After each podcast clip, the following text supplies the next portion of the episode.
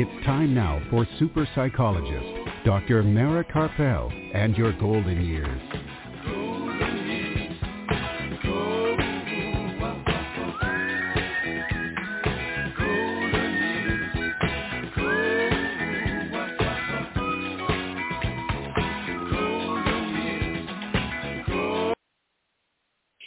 Good evening and welcome to Dr. Mara Karpel and your golden years this evening and every Sunday evening at 5 p.m. Central Time.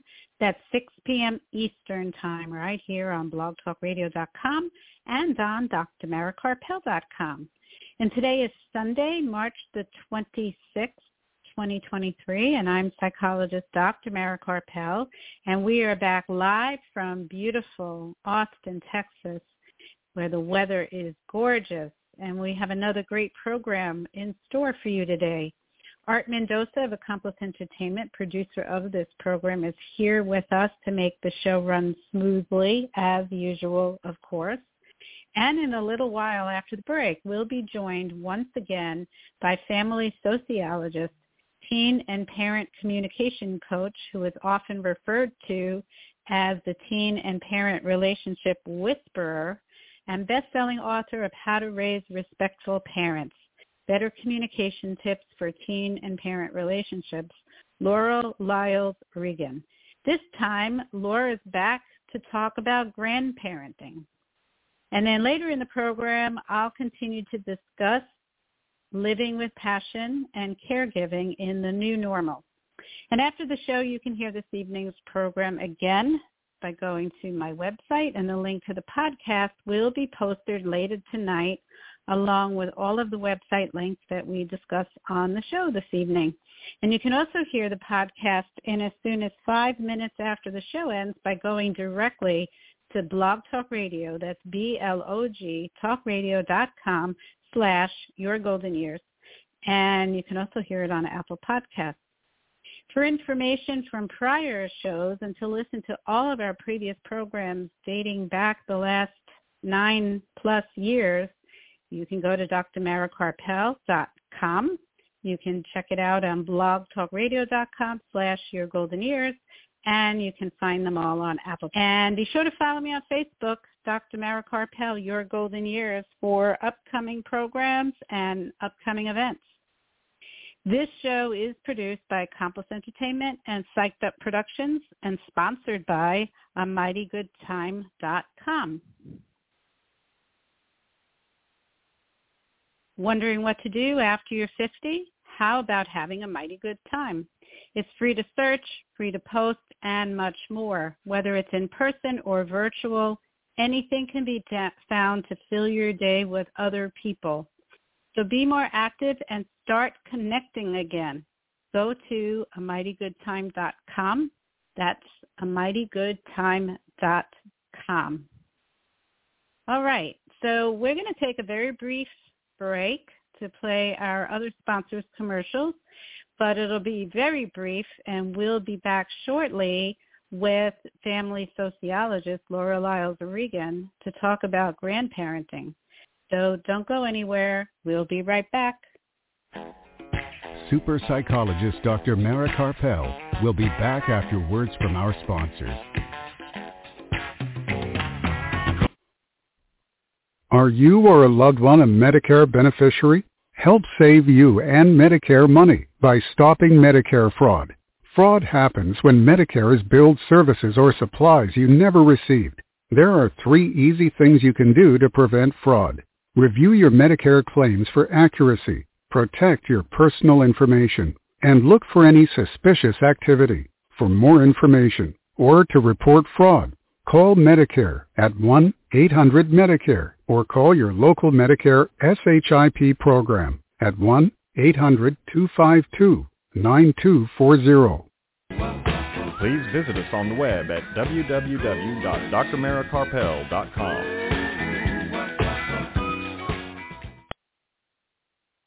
And we're back. If you're just joining us, this is Dr. Mara Karpel, dot, uh, and your golden years on Mara, on Mara Karpel, drmarakarpel.com and on blogtalkradio.com.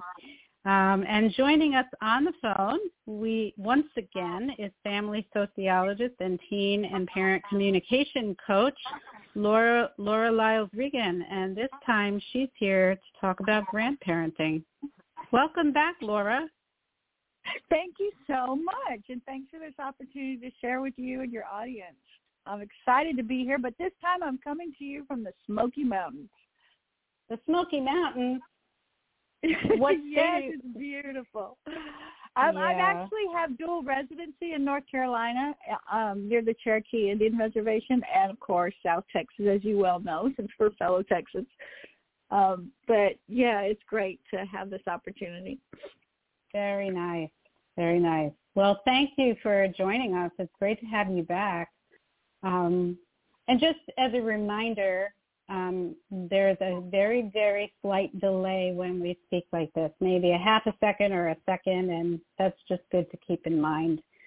Right. So, Thank so you. why don't we start with a little bit about your background um, for listeners who haven't heard you here before?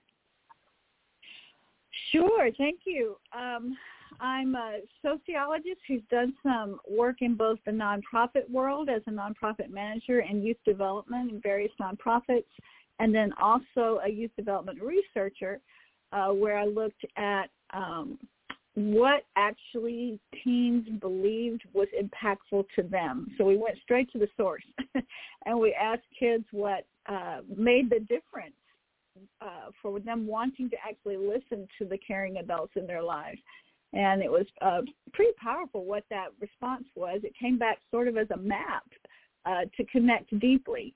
And you know, so oftentimes I hear from parents, my kid's not listening to me, and how do I, uh, you know, say things in a way that helps them tune in? And uh, they've given us the answer, literally, if we will listen. Uh, they've told us that fun is the currency um, and that uh, they enjoy learning new skills or teaching them when we're willing to be students, and then um, help with a problem and presence in crisis, however they define mm. that crisis.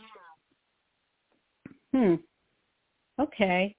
And then you went on to start to use that to coach parents in working to create a better Absolutely. relationship with that, their teens. Yes, Dr. Mara. That became my um, the basis for my book, and then the basis of the practice was how to share, uh, really learn what I call conscious communication skills. It's not like it's original or new, but um, there is a, a particular way to um, learn these skills and apply them to grow trust and help teens um, want to connect more deeply because they're in that wonderful developmental phase, as you well know, of wanting to define away from parents, but they're in a cultural milieu right now where they need direction. And uh, some of our institutions are not giving the same congruent messaging that they did in the past when you and I were growing up. Um, so they're missing um, messaging from schools, from teachers, from um, hmm. Religious organizations that are the same as their parents and it's a it's a very fascinating juxtaposition and a difficult time to be um, a kid and a teen because there's so many variables facing them. Hmm. Oh yeah. Oh yeah. I mean, we can just look at all the things happening in the world all at once, and exactly. it's difficult and if we as an adult. Yeah. Exactly. If we have difficulty navigating it, then of course they will have you know, difficulty because they don't have the same social skills that we do. Um, and they're mm-hmm. really in great need of deeper relationships with both parents and grandparents. So now you're a grandparent, and uh, the last time you were on, you said you'd be back to talk about this part of the journey. right. What have you been oh, learning? it's amazing. It's amazing. Um, I have a two and a half year old grandson, and he is just truly the delight of all of our lives. We're so grateful for him, and um, and it's helped me um, play again. I think that's been a wonderful experience, you know, to get on the floor and play and be a kid and see things brand new uh, with Mhm. him. And then it's also been quite an experience to um, watch my daughter parent and see her gentleness, which I'm in awe of, uh, her patience with Mhm. him, uh, her ability to hold on to herself in the middle of her parenting and take care of Uh-huh. herself in the middle of her parenting, which were skills that I learned later in life. Uh, so I have great admiration for that. Um, naturally, there are some things that I would do differently, and I've learned to keep my mouth shut Uh-huh. and not share those uh, those pieces, nuggets of wisdom until asked, if I'm asked. And uh, that's been quite a, a journey as well, uh, to be um, supportive and yet respectful of their boundaries and Mhm. you know their ability to experience it all um, as they should as parents themselves for the first time. Right.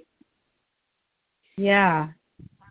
Do you find that um, some of the issues that you coach parents relating to their teen children applies to either um, working with your grandson or even more so being, uh, you know, relating to your daughter who's the parent of this child? Yes, absolutely. I I can tell you countless times when um I have used the active listening and uh mirrored back what I'm hearing from her and trusting that she will navigate to her own solutions which have deeper meaning than, you know, being directed.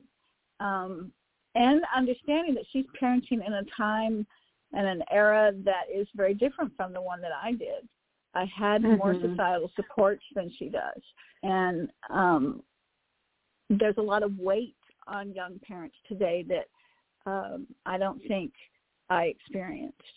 So I'm Mm-hmm. uh really do use that active listening skill greatly. And there are times when it's it's my relationship too and I do get to share my opinion. It's not that I'm silent on that. It's just I'm really selective about when I do so. And um Uh-huh. I'm pretty skilled at using I messages and feeling language, um, which makes a greater impact. Um and then because she doesn't have the societal supports, supports that I had, I really want to be an affirming voice for her, you know, and just share a lot of appreciation um, for how, you know, what she's doing. Mhm. Mhm. So, so can you give some examples of what you know that style might be of active listening and mirroring back and um, that sort of thing, or maybe some of the stressors that that parents of young children are dealing with? Sure. Um, let me let me just kind of think of that. Sorry about that. That's okay.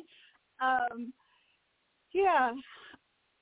Uh, probably a prime example would be when to um, he is a, he's two and a half and he's approaching an age where um, others would be uh, helpful in his life, whether that be play dates or preschool, you know, socializing with other kids. Um, and he's a pandemic baby. He was born right at the start of the pandemic, and Mm. uh, the blessing of that is that he got his parents. You know, he got a lot of interaction with his parents, and that was really Mhm. powerful and helpful to his development. Uh, the curse of that is, you know, he's uh, he's an only child and doesn't have a lot of interaction with kids his age. So we've done a little bit of the playground stuff. We she's done some play dates with him, and I would love, you know, to see that increase. But she's also enjoying um, this time alone with him as a as a stay at home mom, and she's also doing online schooling, and um, and so I I I have been able to say, I see you really enjoying that uh, that one on one time with him. Um, you know, uh, tell me more about the play dates and how that's working for you. So there's open-ended questions in it.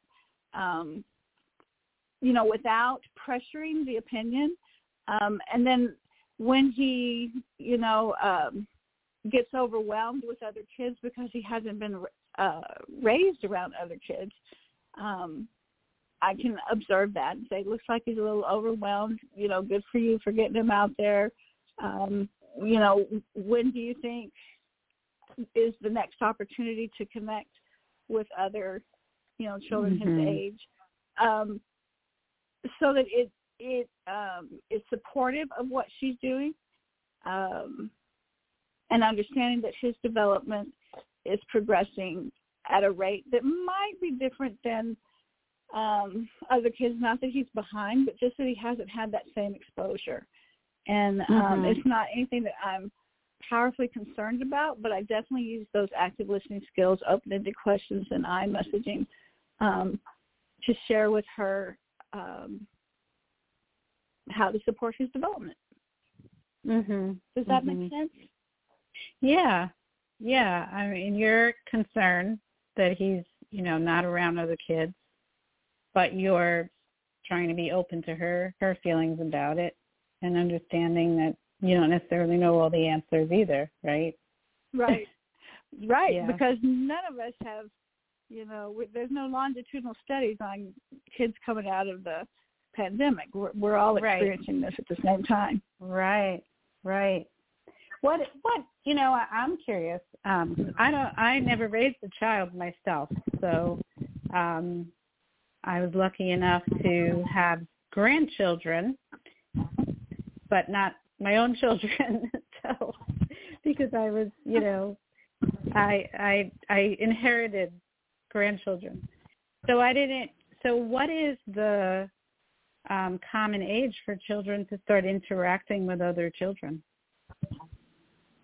Oh, um, really, it can be any time, right? Because there's some infants that have older siblings, so Right. it really, it, you know, it really is um, across the board, quote unquote, normal at any time.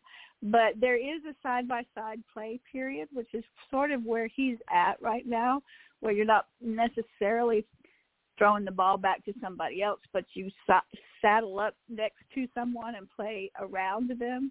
Um, Mm-hmm. and then my understanding is three to five, three and four, you're playing with kids, and then five, of course, was when kindergarten starts. So um, yeah, he's he's right on developmentally. I think I'm just probably a little more concerned because of the pandemic and the isolation early. Um, right. you know, I want him to have every opportunity because I'm a doting nana. right. right. One of the things, I- uh, Dr. I'm sorry, go ahead. No, go no, go on. One of the things, Dr. Mara, I'm hearing from um, some grandparents is that it's it's tough to interact with teenagers. Um, that they're it's it's easier, of course, to uh, play with grandkids and love on grandkids and uh, enjoy them, but it's a little harder when the teens get on the screens and they're not um, as Mhm. verbal as they were. Um, Yes. and and That and I very think true. that sometimes grandparents feel a little sense of rejection. Hey, wait a minute, you know, I came over or I traveled this way to see you, and um, it's it's not the same um, way that we're used to interacting with them.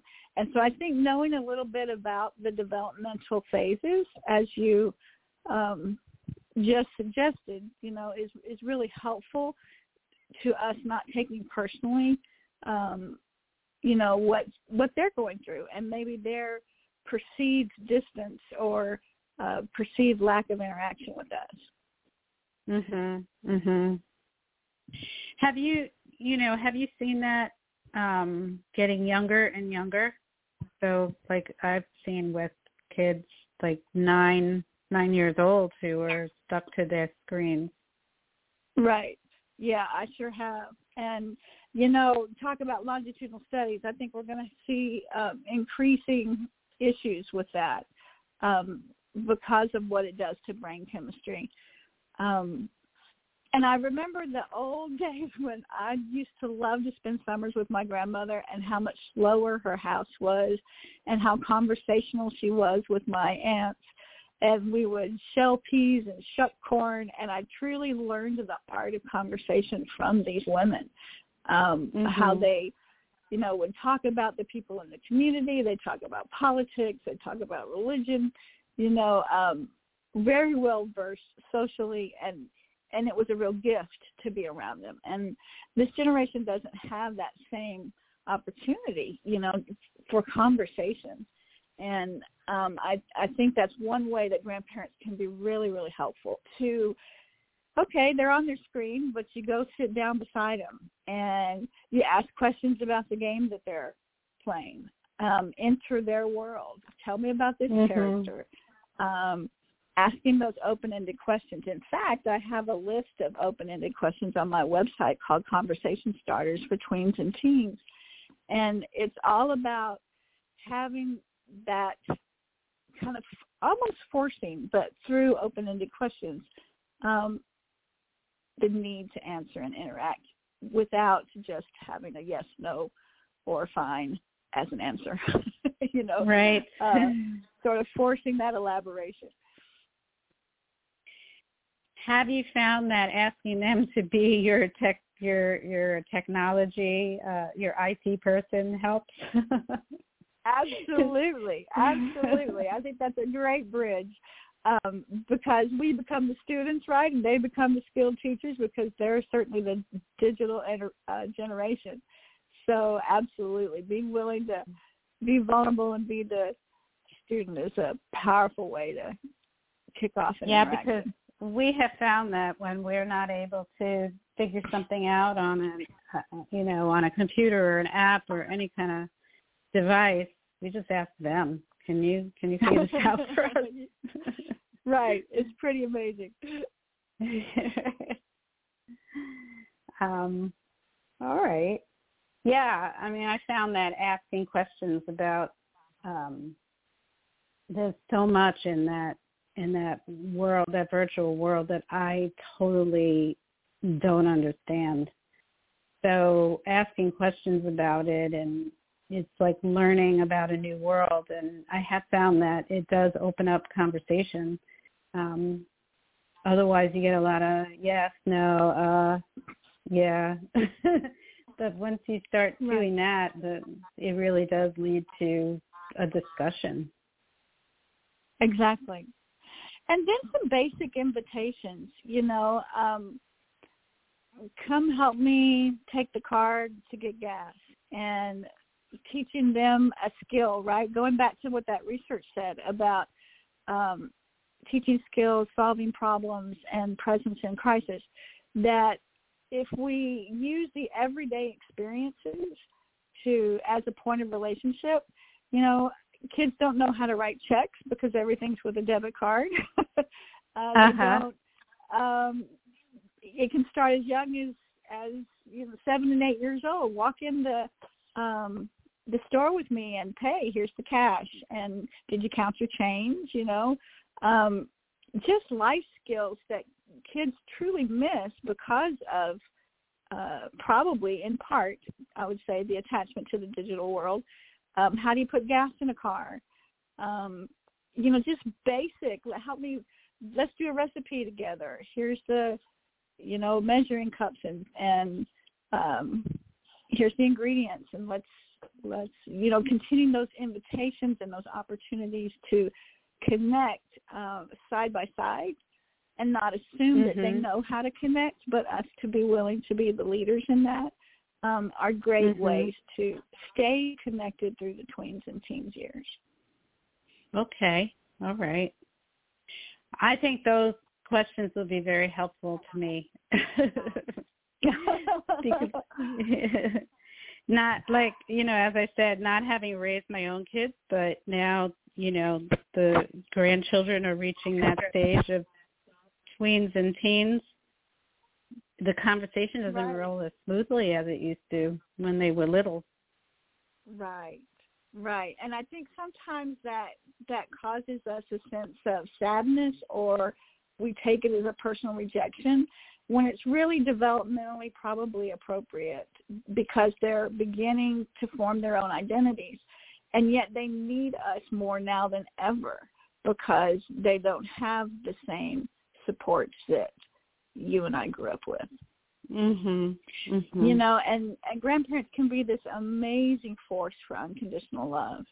And you're memory making right now. It really is about for us um, a sense of legacy, you know, the importance that we put on relating to these amazing beings that were placed in our lives.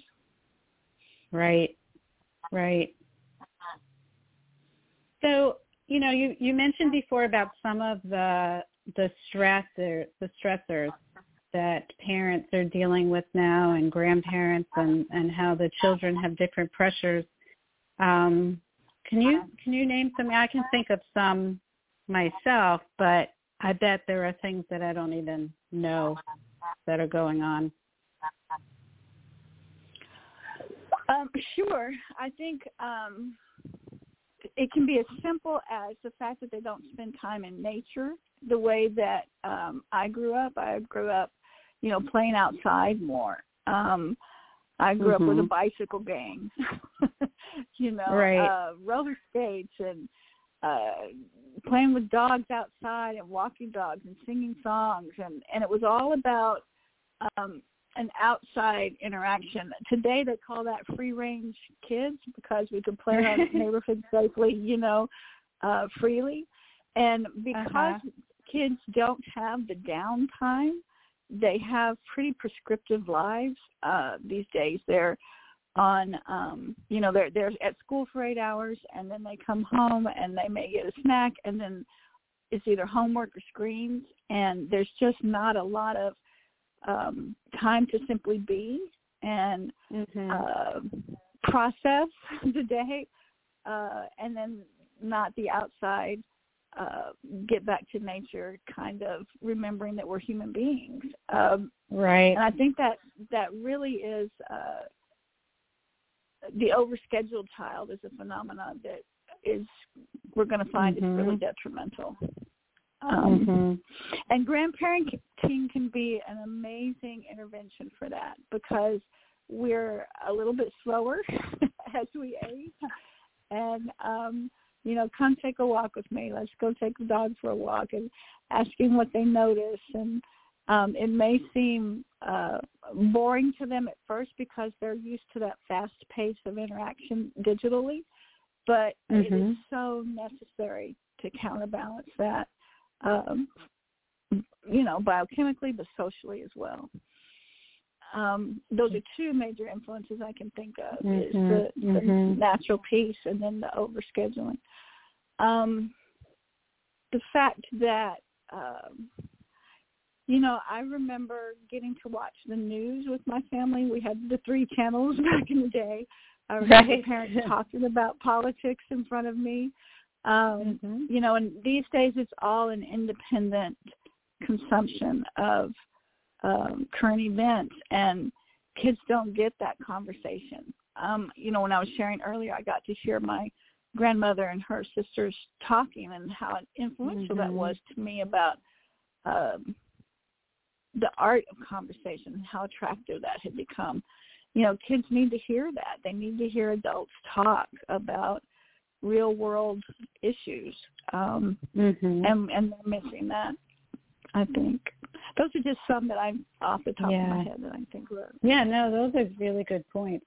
I remember when I grew up, we the dinner table. That was the time that that we talked about what was going on in the news, and right everybody had their own opinion and would really debating was not seen as a negative thing as long as we didn't right. Say anything hurtful to each other um there was a lot of debating at dinner right which, exactly yeah i think is healthy i think that's healthy absolutely I, um, and you brought up and, the point of the family meal, right? Um, mm-hmm. And and having family meals as extended family members. You know, I think grandparents can be a driver for that process as well. Um, right. If Absolutely. if you're fortunate to live near your grandchildren, to invite to a weekly family dinner would be an amazing way to um, mm-hmm. slow life down, be conversational, uh, check in on their well-being, um, all of those, and use those open-ended questions. You know, uh, it's a great opportunity. Right. And then, you know, the you're definitely creating memories because I remember my dinners with my grandmother. And, you know how you know those were really special when my family went to her house for dinner. Absolutely. Mm-hmm. Absolutely. Mm-hmm. And invite the grandkids over early, you know, so that they can help cook and um, be a part of the process. All of that's memory making opportunity. Mhm. Mhm. Yeah, and you've talked about the fast pace that they pick up from the screens. I think that that that could be another whole show because it, you you got me thinking about um one time my parents were staying in Florida for the winter and I went to visit them but first I went to Disney Oh, okay. and when I, you know, I didn't go to, I was older, so I didn't go to like the, the rides. I didn't go to the, that part of Disney, but I was at downtown Disney and every night was like New Year's Eve, right? I think they, that's what they do. They, they have a fireworks display and it's, everything's really fast and really Mm-hmm. like all of your senses. And Right. then I got to my parents' place where they had retired to Florida and where I normally would enjoy my time with them, I felt really fidgety for the first few days, really bored and um I I didn't know what to do with myself. Mhm. And I was already an adult. And I Right. real I looked back at that afterwards and I thought how weird it was that it was because I had been to this overstimulating place prior to going to a more relaxed place where I normally enjoy the relaxation. And um and as an adult if it's doing that to me, what is that doing that to what is it doing to kids? Right. Yeah. I, I think we're going to have some serious conversations and consequences, you know, in the research about all of that. Mhm. Mhm. Yeah, And think there's also a detox process. You know, I envision um, when my grandson's old enough to spend summers with me, you know, that we would have some extended weeks together and all the, you know, fishing and hikes and things that I would love to do with him. Um, there is a detox to it, you know, that they're overstimulated and they need to experience this counterbalance to a slower pace. But um I think that fidgetiness that you're describing is is part of coming down from those dopamine hits of the screens. yeah, yeah. They're getting it all the time. Right. Uh, yeah. Okay. Well, that's that's interesting. So, so Laura, But I think if- the good if- news is Mhm. that Yeah. grandparents can be really powerful in um in helping kids balance. Mhm. Okay. So, so Laura, um, if people are interested in in learning more about you and finding out about your coaching, um, in finding those questions, finding your book, how could they do that?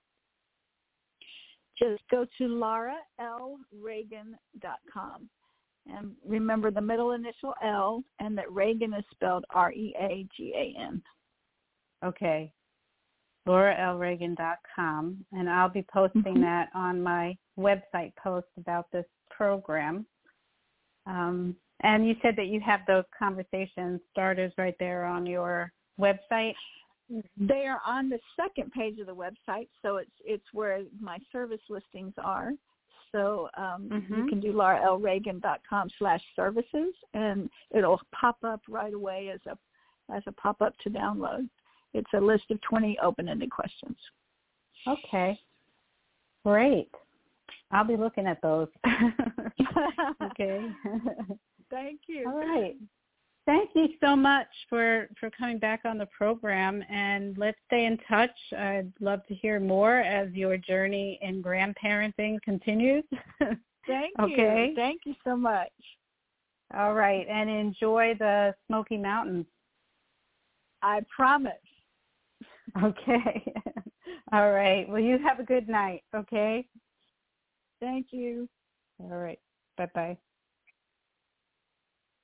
Okay, we're going to take a brief break. Don't go anywhere. We'll be right back. Dr. Mara's book, The Passionate Life, Creating Vitality and Joy at Any Age, is now available on Kindle and in paperback at Amazon. Don't forget to listen to Dr. Mara Karpel and Your Golden Years live from Austin, Texas, every Sunday on blogtalkradio.com. please visit us on the web at www.drmarakarpel.com. All right, and we are back. If you're just joining us, this is Dr. Mara Karpel and your golden years on drmarakarpel.com and on blogtalkradio.com. And that was very interesting. I, I when we when Laura talked about being on the program, I hadn't really thought about, you know, how to apply some of the things that she has spoken about in the past. But now I can see how personally I can use some of those skills, especially those conversation starters. So I, again, I'm going to be posting her website on uh, the website link on my post about this show on my website. So take a look later tonight at drmarakarpel.com. All right. So in the past few weeks, I've been talking about um, passion during this new normal, um, coming out of COVID and having ongoing issues that are brought up by spikes in COVID and um, how we can still navigate the path of passion. And and the idea that passion isn't always about doing what's fun and what we um in you know have always dreamed of doing which it might be it really might be uh for you. But at times we're called to do things and and we can find a way to turn that into passion. That we, you know, during the the most intense times of COVID, a lot of people had trouble finding their passion, finding their meaning and purpose, or having to give up on the path that they were on, or at least um, stop for a while, and they felt like they didn't have any passion. But then there were people who found new passions by helping other people during their time of need. And, you know, passion really, uh, I've developed that mean, the meaning of it um, as I've been discussing this over the years, um, that passion really has isn't just about having fun, and which fun is very important, and I don't, I don't, um, I have nothing against fun. But passion is also about using what gifts you have to bring more light into the world. And when you're called to do something, to help someone, to help people in need, sometimes that means um, being a caregiver, um, having to help somebody who really needs a lot of help and turning that into passion. Having compassion and using your compassion to help another or help um, a whole group of other people. And when we feel that when we're when we're helping another person or we're helping groups of other our path takes on a whole new level of purpose, meaning, and peacefulness. And that is passion. When you can fill the the light, the fill the world with your light, then you are creating a path of passion for yourself. Um, and so I want to talk about that in terms of being a caregiver for an elderly person who might be in a in a nursing facility, in a long-term care facility, because that is the path that I'm on right now. Um, following my passion of doing the work, my life work as a psychologist, having this radio show, writing, and also at the same time being a long distance caregiver for my mom who is in nursing community in uh in a facility that's like 2000 miles away from me. But we speak every day we zoom every day and um to be honest with you there even though she's in one of the nicest nursing facilities that I have ever seen having worked in many nursing facilities myself she there is a challenge that I need in which I need to advocate for her at least once a week, sometimes multiple times a week and sometimes multiple times a day. And I have been you know, it can burn you out. It can really burn you out when you are on your own doing this. But I've been trying to turn this into something that I can be passionate about, not just um, because I really care about my mother and I want her to have the best quality of life, but also that I can I can connect with other family members of other residents in the nursing facility. I can connect with other family members who have uh, loved ones in nursing facilities in the same state as my mom throughout the state and I can connect with other family members who have loved ones in nursing facilities around the entire nation. So I have joined a statewide family council that in her state where she is located right now, which is Connecticut. I have joined a national family council that's very new and they're trying to move into regions throughout the country and also have an impact on laws affecting older people and have I've been connected with several advocacy groups that are not just about improving the quality of life for my mom, but also about improving the quality of life for all nursing home residents and thinking about our future. Um, many of us who are listening to this radio program right now and myself, many of us could end up in that same situation that we're in a nursing home and we are relying on other people to provide our care. And so we would really like to create a higher quality of life for our nursing home residents that will affect us, will affect our friends, our siblings, our children. Um, children and grandchildren are the ones that are going to have to do the job that I'm doing right now of advocating for my mom. So wouldn't it be nice if we left a legacy for them where they didn't have to constantly have fires to put out that that nursing homes already have a better quality of life for the residents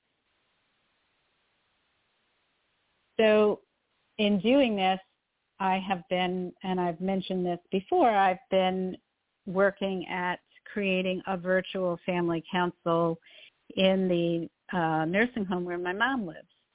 Um, there was a family council there before.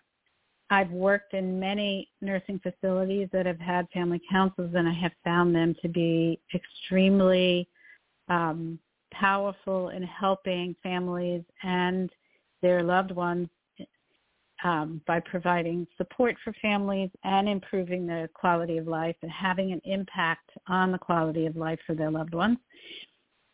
but many stopped during COVID because obviously people could not meet in the nursing facilities um, or anywhere else during that time, and they have not restarted.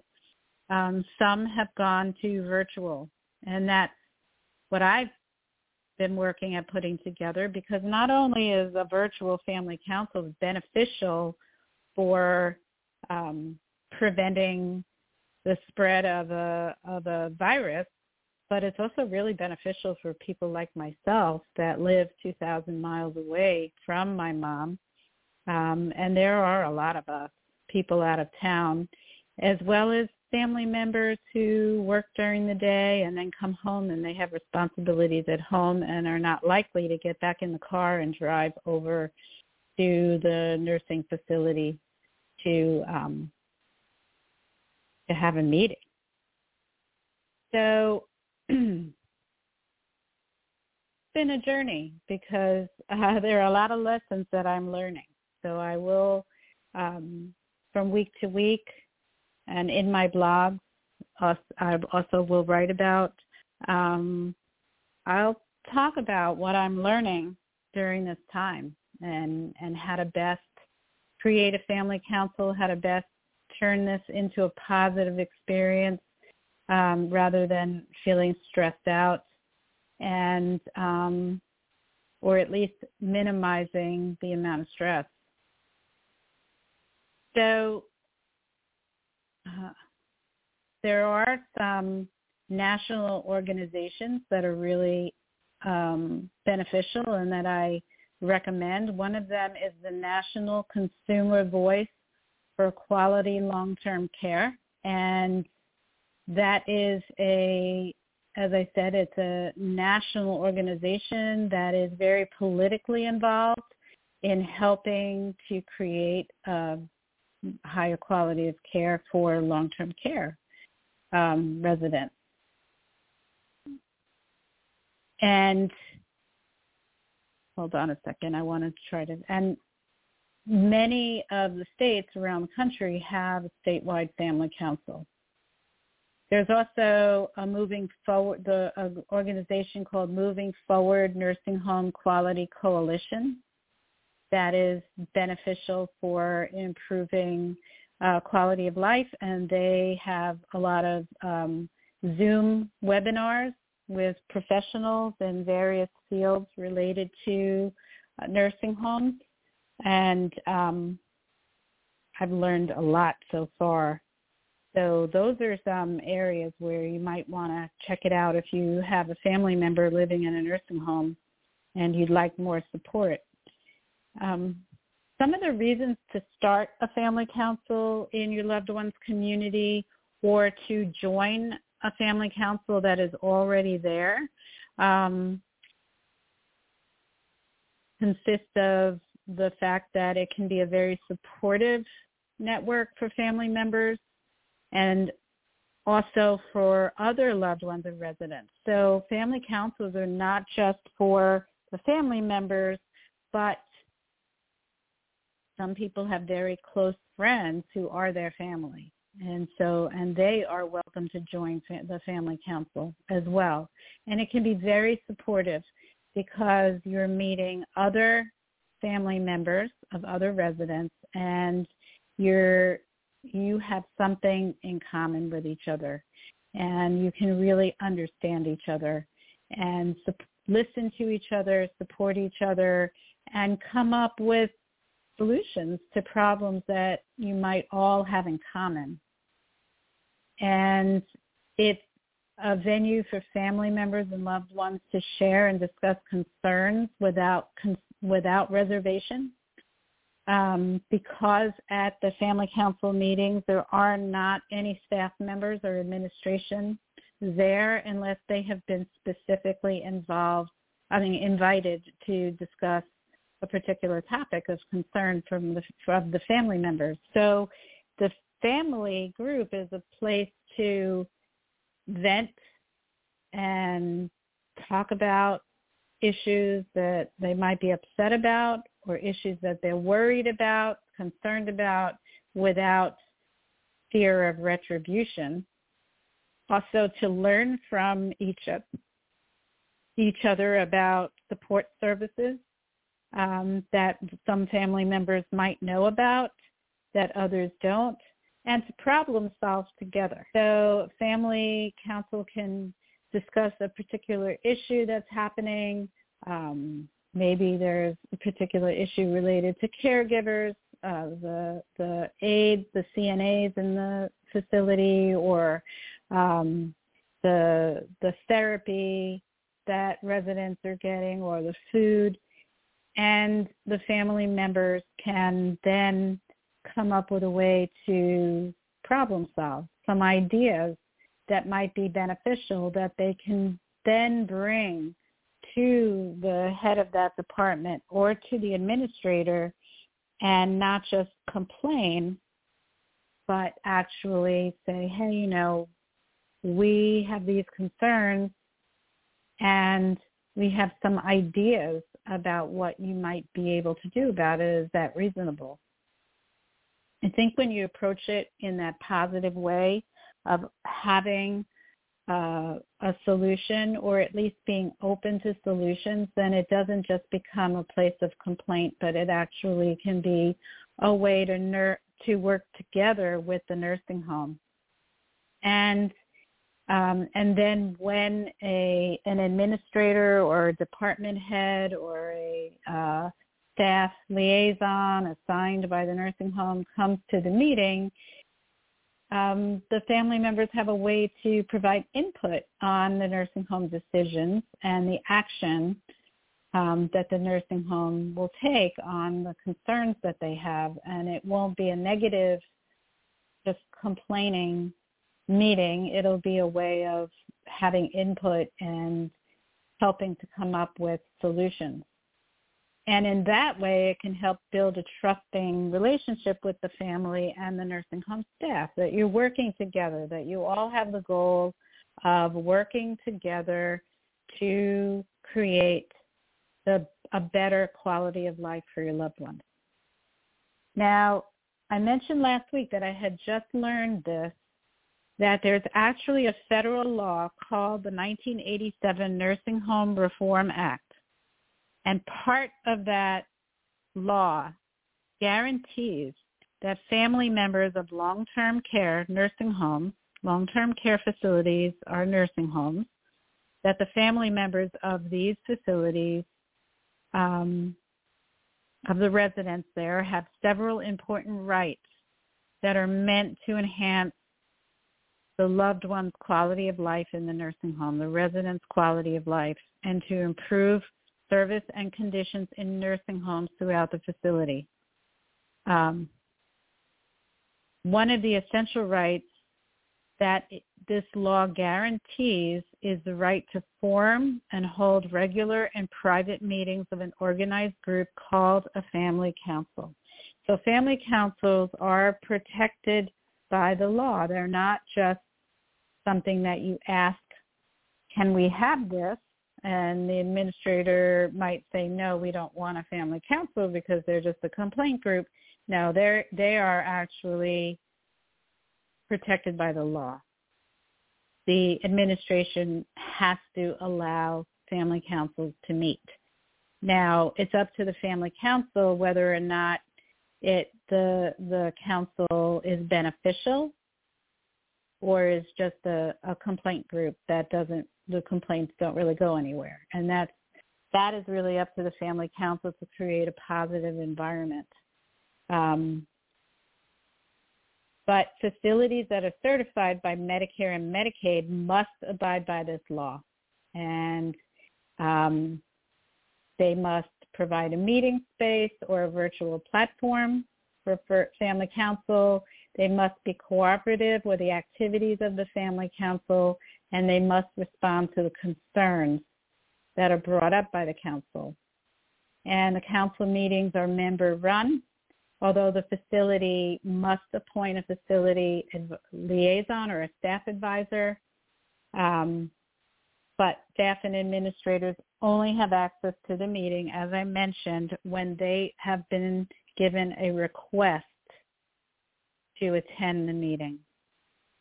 And the facility must listen to the views and act upon any grievances and recommendations made by the residents and families concerning policy and operational decisions that affect resident care and the life in the facility. So there's no guarantee that the facility will do what the families want. I mean, not everything is feasible, but they have to take the advice or the complaints of the families into account and somehow respond to them, come up with some way of responding to them, either problem solving, um, coming up with some change in policy, or or even having the discussion that this isn't feasible right now and this is why. But they have to respond. And this brings me back to passion because when you're doing this, when you're creating um, something that is not just yourself and your loved one, but you're doing something that expands to other residents in the facility who may not have a family member who is involved. These decisions affect everyone in improving their quality of life. It can really become a passion.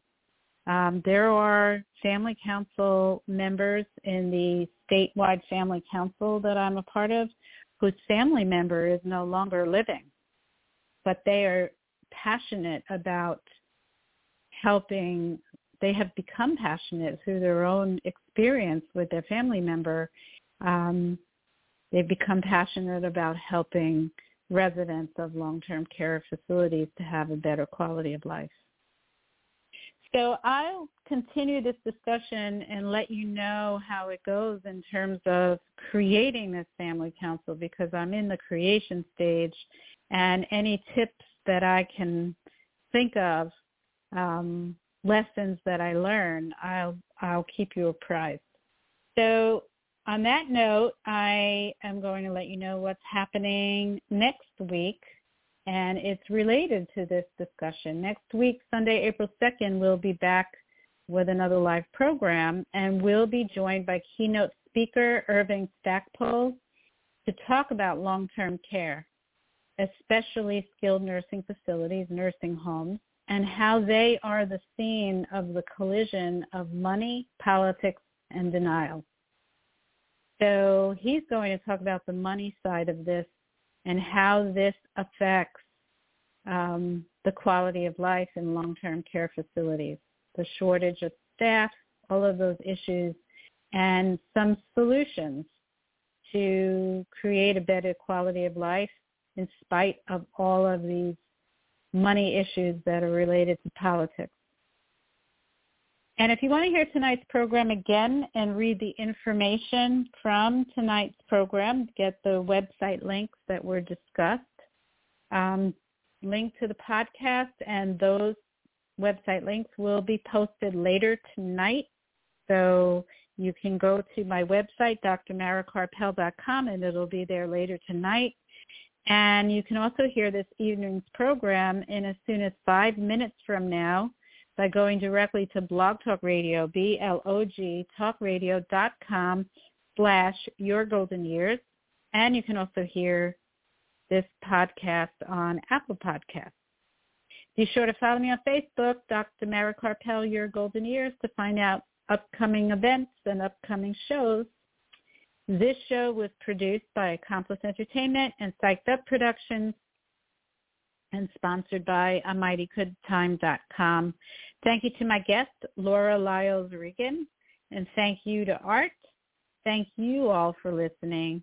Have a peaceful night and inspiring week. And remember, youth has no age. Good night, everyone. Stay safe.